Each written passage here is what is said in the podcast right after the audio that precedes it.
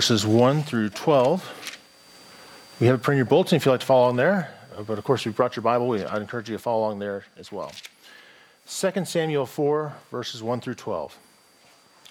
Hear the word of the Lord for us this morning. When Ishbosheth, Saul's son, heard that Abner had died in Hebron, his courage failed and all Israel was dismayed.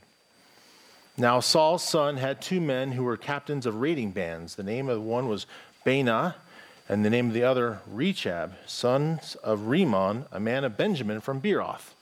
For Beeroth also is counted part of Benjamin. The Beerothites fled to Gittaim and have been sojourners there to this day. And I wouldn't, I'm just going to stop and say, wouldn't it be interesting to be, be, be, either from Beersheba or Beeroth? I just, just thought that'd be interesting. Verse 4 Jonathan, the, Saul's, the son of Saul, had a son who was crippled in his feet. He was five years old when the news about Saul and Jonathan came from Jezreel, and his nurse took him up and fled. And as she fled in her haste, he fell and became lame. And his name was Mephibosheth, Mephibosheth, excuse me. Now the sons of Rimmon, the Beerothite, Rechab, and Baanah set out. And about the heat of the day, they came to the house of Ishbosheth as he was taking his noonday rest. And they came into the midst of the house as if to get wheat, and they stabbed him in the stomach.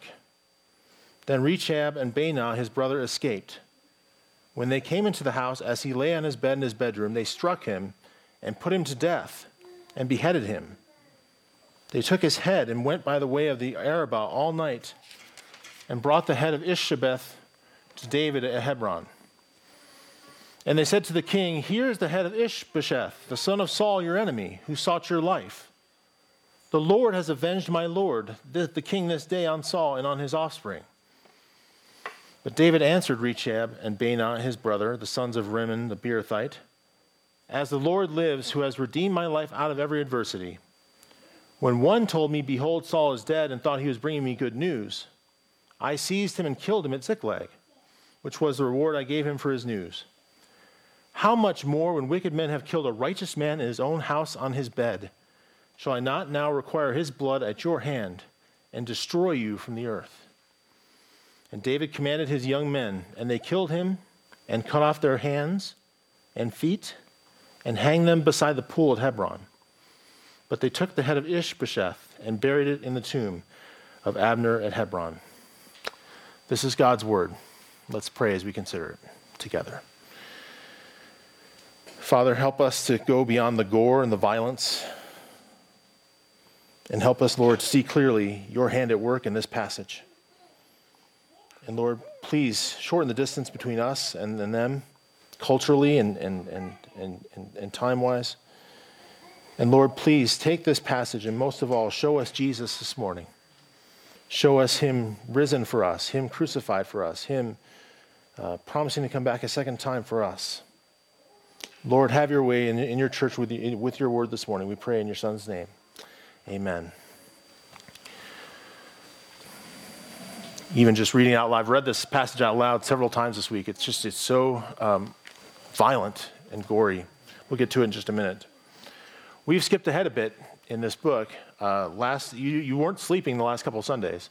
Uh, it was just last Sunday that Andy uh, preached on the first part of 2 Samuel chapter 2 uh, when Abner made Ishbosheth king. Ishbosheth was Saul's son. Um, and so I, what I want to do is just go briefly over the parts that I'm not preaching on to, to kind of make sure you're, you're, you're kind of uh, understanding the story and where we are in chapter 4. So, as Andy pointed out last week, Abner, who is Saul's kind of right hand man, is his, his, uh, his uh, uh, uh, joint chiefs of staff in terms of like the, the, head, the head general. He's the one who made Ishbosheth king. That's what it says in, in chapter 2, verse 9. As Andy pointed out, it's a very kind of uh, fragile king, uh, kingship when Abner is the one who makes him king. When it's the military that, that rules, uh, it usually doesn't last very long in terms of kingship. So after Ishbosheth is installed as king in the northern kingdoms, and remember David has been made king of Judah, which is in the south, Abner grabs a group of men in the, in the, in the middle of chapter 2, and he looks for a fight with David's men. He finds one at Gibeon. And David's men rout, rout him, and Abner has to, has to uh, retreat As Abner retreats away from David and his men, who are led by a man named Joab, Joab's brother, Asahel, uh, is determined to get Abner. Abner instead, instead turns around and, and kills uh, Asahel in self defense. Abner then sues for peace with Joab, and each general leads his men back to their home territories. Again, Abner goes to the north, and Joab goes to the south. And then chapter 3, verse 1 begins with this sentence There was a long war between the house of Saul and the house of David, and David grew stronger and stronger, while the house of Saul became weaker and weaker. That's really a, a really good synopsis of, the, of these, these few chapters dealing with Saul and his descendants after his, his death. In chapter 3, it goes on that when, Ish, Ish, when uh, Ishbosheth uh, objects to uh, Abner's behavior, Abner decides he's going to switch sides. So instead of supporting Ishbosheth, Abner then goes makes, and makes a covenant with David, which infuriates Joab. Joab, of course, is kind of David's right hand general. Uh, and I think he's thinking perhaps that Abner is going to take his, his job from him. Of course, Joab is still wants revenge too for the death of his brother at Abner's hands. And so Joab uh, winds up uh, trying to uh, uh, uh, invites counsel with Abner and as he does so, he pretends to, to want to talk to him privately. He then stabs him in the stomach. And so, uh, David, when David finds out about this, he tries to stay above the fray. He mourns Abner, and he invites Joab to do the same. And so, and so that's where we are in chapter 4. Ishbosheth is still king over the northern kingdom, but his protector is gone. The man who put him in power is gone. And the Lord has never supported this. And so the Lord is gone. And so it's only a matter of time till something like this happens. So let's look at the, let's, uh, let's see how the text is broken up into four parts. And, and hopefully we can get beyond the gore and the violence and, and get to, we can see how the Lord is instructing us this morning. First, the fall of the house of Saul. It's verses 1 through 4. Let me read that again for us. It says, When Ishbosheth, Saul's son, heard that Abner had died at Hebron, his courage failed and all Israel was dismayed. Now, in chapter 3, it said that when, when Abner, uh, when, when, Abner uh, went against Ish- Ishbosheth, he was afraid. He feared Abner. Now that Abner was, is dead, he loses his courage, it says, and all Israel is dismayed. It's as if Israel is beholding their king's reaction and they see that he's, he's not a, leader, he's not a strong man, he's not someone who's committed to the Lord he is, they're dismayed by his cowardice. And so then we're introduced to these two men, uh, Baanah and, Re, and, and Rechab. They're really just tough guys. Okay? They're, they're brutes. They're the brute squad, if I could use that term from a Princess Bride.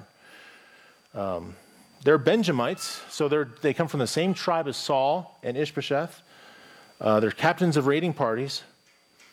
Um, but it's not clear why they have it out for Ishbosheth. We'll get to that in just a minute. And in verse 4, after the introductions of Rechab and, and, and, and, uh, and, uh, and, and there's a note about, about a man named Mephibosheth, Mephibosheth. Easy for me to say. That was Jonathan's son. It's almost a note of grace. In the midst of all this gore, there's a story about this young man uh, who sadly has become, who's crippled. He, became, he fell when he was a young, young boy. But it shows that even after Ishbosheth's death, there's still someone left in the house of Saul. And in fact, David takes great pains later on in this book to take care of him. It's a really sweet, it's really a sweet way in which David continues to love his brother Jonathan by taking care of Jonathan's son. So there's a note of God's grace in the midst of all this. But as Dale Ralph Davis points out in his commentary, there's a reason why these two brutes are introduced in this story uh, between Ishbosheth, who's impotent as a king, and Mephibosheth, who can't possibly become king because he can't physically lead the armies. It's as if these, these, uh, these, these two brutes are introduced between a, a, a, a portrait of a powerless despot on one hand and a disabled prince on the other. And Dale Ralph Davis says this Whatever Baanah and Rechab do then will hardly be heroic, but in the class of a junior high ruffian who beats up on five year olds. That's what these two men are. I'm going to comment more about this later, but let's, keep, let's continue to go through the text. Let's look at verses 5 through 7. I call it murder most foul. It says, Now the son of Rimmon, the sons of Rimmon, the, the, Beer, the Beerthite, Rechab and Baanah set out. And about the heat of the day, they came to the house of Ishbosheth as he was taking his noonday rest. It's siesta time. It's a siesta. But what I want to know is where is the security? This is the king of Israel. There's no one, no one to guard him, there's no one there to, to protect him. Verse 6 And they came into the midst of the house as if to get wheat, and they stabbed him in the stomach. There seems to be a stomach stabbing uh, thing going on in these, in these chapters. It's the third time that happens. Then Rechab and Baanah, his brother, escaped. And so in verse 6, there's kind of a, a sanitized, stated version. He was, he, was, he was struck in the stomach, um, and then they escaped. But verse 7 gives us more detail. When they came into the house, as he lay on his bed in his bedroom, they struck him and put him to death and beheaded him. It says they took his head and went by the way of the Arabah all night. And so verse 6 gives the sanitized version, and verse 7 gives the, the gory version, almost a version you'd see on The Sopranos. I mean, that's what, that's what it really feels like to me, those of you who've seen that show. Uh, it's, it's really like a mob hit. Again, it's not clear what their motivation is. Why would they want to do this to their own king? Why would they want to do this to a member of their own tribe? Ishbosheth is not going to hurt a fly. And we, we, we find out their motivations in verses 8 through 11. We see a beheading explained by theology. That is a strange term, but I'm going to say it again. A beheading explained by theology. Look with me in verse 8. It says, They brought the head of Ishbosheth to David at Hebron. Imagine just the, the awfulness of what, what do you do with that? They traveled all night. How do they transport it? And they said to the king, Here's the head of Ishbosheth, the son of Saul, your enemy, who sought your life. The Lord has avenged my Lord, the, the, the king, this day on Saul and on his offspring. And so the thugs stupidly bring Ishbosheth's head, thinking David's going to reward them. They should have talked to the Amalekite first uh, from, from 2 Samuel chapter 1. Uh, in terms of, this, and, and, notice how, they, how they, they really blame it on God. The Lord has avenged the Lord, my, the king, this day on Saul and on his offspring. This is God's work. We're just doing God's work. We knew that the Lord is going to bless David. We know Ishbosheth doesn't have a, a part in the future, so we just decided to help God out a little bit here and move it along. Uh, Dale Ralph Davis, commentary is really excellent, and he, he talks about this here. He says there's no disputing the fact, that is, the idea the, that uh, Ishbosheth is dead. I presume David knows whose head it is. The fact is one thing, the interpretation another. Was this God's vengeance upon Saul and his seed? Were Rechab and Baanah then, as they were implying, the servants of the Lord in executing his justice by eliminating David's rival and solidifying David's position? They were not claiming to be channels only, but channels surely and therefore ones to whom David owed the debt of, of posh government jobs. See, it's very similar to the Amalekite in, in 2 Samuel 1. They come with blood on their hands, but theology on their lips, expecting that the latter will magically bleach the former. Murder always seems more pleasant when wrapped in religious considerations. He goes on to talk about how perhaps there are, there are times in our church, in, in present day church, where theology is used to cover sin and folly. Uh, one example here it says, uh, for them, theology is not truth that lures us to worship God. That's what good theology does, but technique that enables us to justify ourselves. We may recognize the Baanahs and Rechabs of our day and the self appointed defender of doctrinal, doctrinal, doctrinal precision, who is eager to explain, correct, and inform with all harshness and severity. If accosted about his stringent style, he argues theologically. He's only concerned that we hold on to the whole counsel of God. The slightest indifference on doctrinal matters may begin to may, may begin to plunge to unbelief. Or suppose the church elders begin informal or formal discipline against an erring and, re, and uh, against an erring church member. What will they hear? Theology about how all of us are sinners, but God is compassionate. Certainly no more than, than church elders, and who gave you the right to assess my life anyway? We must beware when we explain things theologically, we may simply be using God, using Him as an argument, manipulating Him for our conscience or for our convenience to keep from submitting to His grace or to His law. He came with, they came with blood on their hands and theology on their lips. They wanted the one to bleach the other. David's not buying it. Look what he says in verse 9.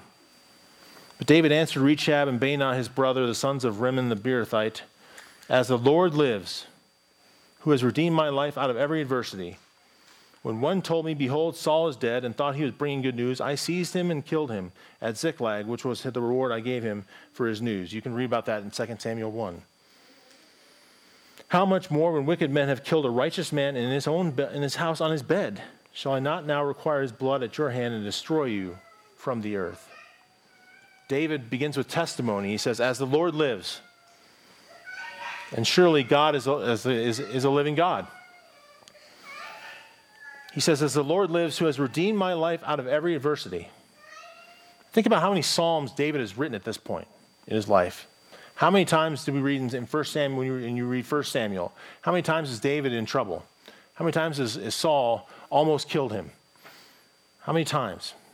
Scores of times. And the other thing to think about is it's probably roughly about 25 years since David was anointed to be king over all Israel. He has waited and waited and waited and waited. All this time, 25 years. How easy would it have been for David to say, Thank you, taking, thanks for taking care of things. We'll just keep this on the down low between us. And I'll make sure and get you a, a, a good job in the army. He doesn't do that. He says, The Lord lives. He's redeemed my life out of every adversity. I don't need your help. God especially doesn't need your help. And who are you to presume to be God? And then so you have awful justice in verse 12. David commanded his young men, and they killed them, and cut off their hands and feet, and hanged them beside the pool at Hebron. It's almost a picture out of a, a, uh, an episode of The Handmaid's Tale. It says, But they took the head of Ishbosheth and buried it in the tomb of Abner at Hebron. He got a proper burial. The others got the others were killed and mutilated and hung in public like bad laundry. So, what do we do with this? let me, let me offer some thoughts in terms of application and, and kind of moving things along this morning. First, first thought is this total depravity is not theoretical. Total depravity is not theoretical. Uh, if you're not, uh, uh if you're not a lifelong Presbyterian, uh, you probably are not familiar with the acronym TULIP, but many of us are. It's what's called the five points of Calvinism. It kind of explain they're, they're doctrinal points that explain kind of what we believe about uh, several things about the Bible. But T starts, starts, the, starts the acronym and it, starts, it stands for total depravity. It means that the human heart, apart from God, is wicked and evil and, uh, and, is, and is a factory for all kinds of, of immoral behavior. And there are bad people out there. And the problem is, too, is that there are bad people in here and in here. Sometimes the problem with the church, and I've said this before and I'll say it again, we think all the bad stuff is going on outside. There's, a, there's plenty of bad stuff outside the church, don't get me wrong. But there's plenty of bad stuff happening. There's plenty of sin to go around in our own quarters as well. There are hateful impulses inside of us. Jesus told, told us that in Matthew chapter 5. He kind of turns up the, the holiness microscope in verse 21, you have heard that it was said to those of old, You shall not murder, and whoever murders will be liable to judgment. But I say to you that everyone who is angry with his brother will be liable to judgment. Whoever insults his brother will be liable to counsel. Whoever says, You fool, will be liable to the hell of fire. I, I kind of half joke about this. Everybody's angry these days, and a lot of people are packing. A lot of folks have a gun. um, and the problem is, is that I'm angry too.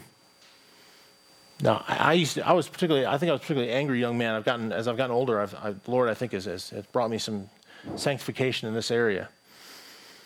But there are times when I drive, if I don't say you fool, I'm saying something else, something a lot like it when I get cut off in traffic, or when I think someone else has stomped on my rights, particularly my rights, I think as Christians, we tend to fool ourselves in thinking that our anger is more righteous than it really is. I think our anger often is more self righteous than the righteousness that God asks for. James talks about this in his book. Chapter 1, he says, Know this, my beloved brothers. Let every person be quick to hear, slow to speak, slow to anger. The anger of man does not produce the righteousness of God. Dear friends, we need to let go of our anger. We need to recognize and confess that. Anger cannot possibly get, get us where we want to go. It'll fuel other sins if we let it. Total depravity is not theoretical. And it's also something that, that doesn't just go away when you receive Christ. It's something that uh, God, over time, is going to give us victories over. Please be aware of it. Another one, mentioned earlier good theology is misused to excuse bad behavior. Good theology is misused to excuse bad behavior. There was a story that came out in Christianity Today. I don't know if any of you saw it the last week or two about John MacArthur, well known pastor, theologian in Southern California in his church, Grace Community Church. And Christianity Today put together a story. They interviewed eight women who recounted how they and other members at Grace Community had been counseled to avoid reporting their husbands and fathers to authorities, to accept their apologies, and, continue, and, and to continue to submit to them.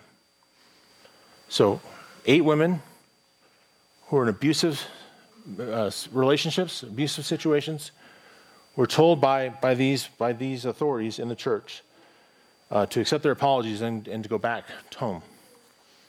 The victims were regularly quoted scriptures on forgiveness, trust, love, and submission, and were told to reconcile and return home, even in cases where they feared for their safety and their children's safety.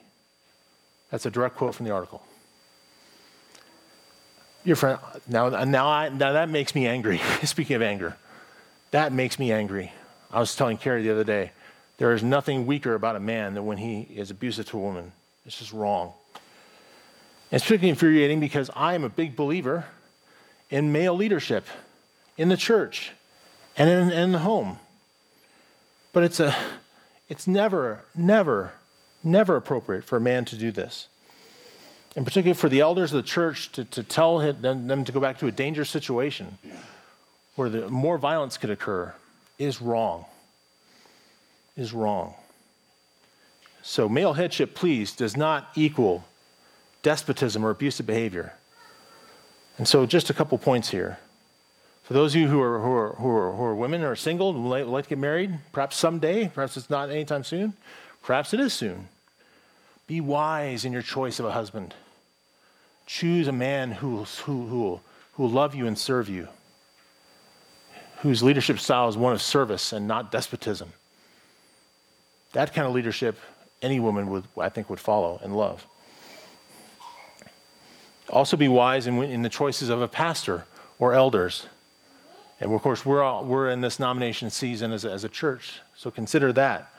Consider men who are not angry, but instead go out of their way to be servants.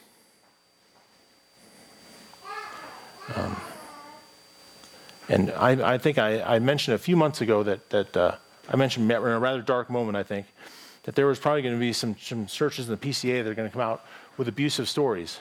I mean, if, if, if this is happening in John MacArthur's church, I cannot help but imagine this happening in churches all over our country and all over our denomination.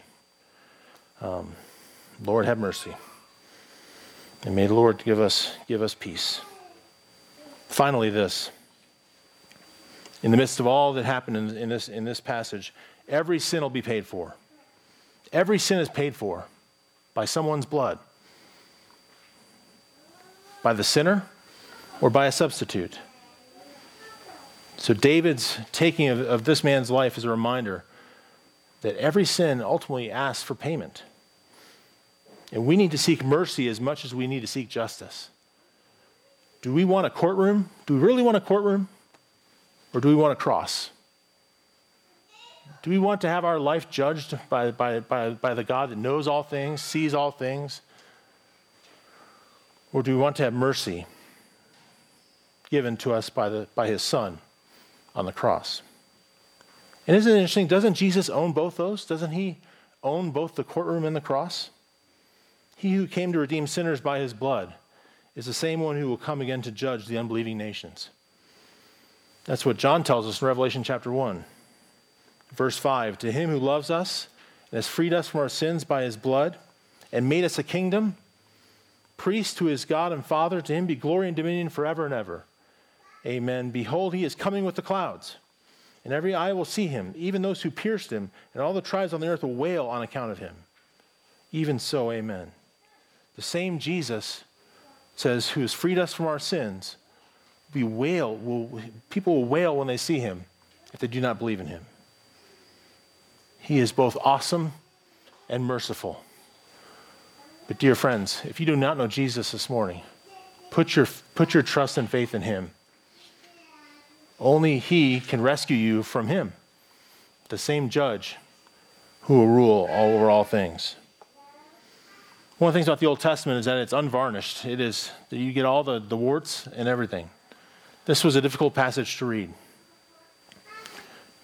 But it is an awful judgment that is, that is given here in chapter 4. There's even a worse judgment to, to come for those of us who do not know Christ. Put your faith and trust in Him alone. Go to the cross rather than the courtroom. Seek His mercy because only He can provide justice. Let's pray as we come to the Lord's table.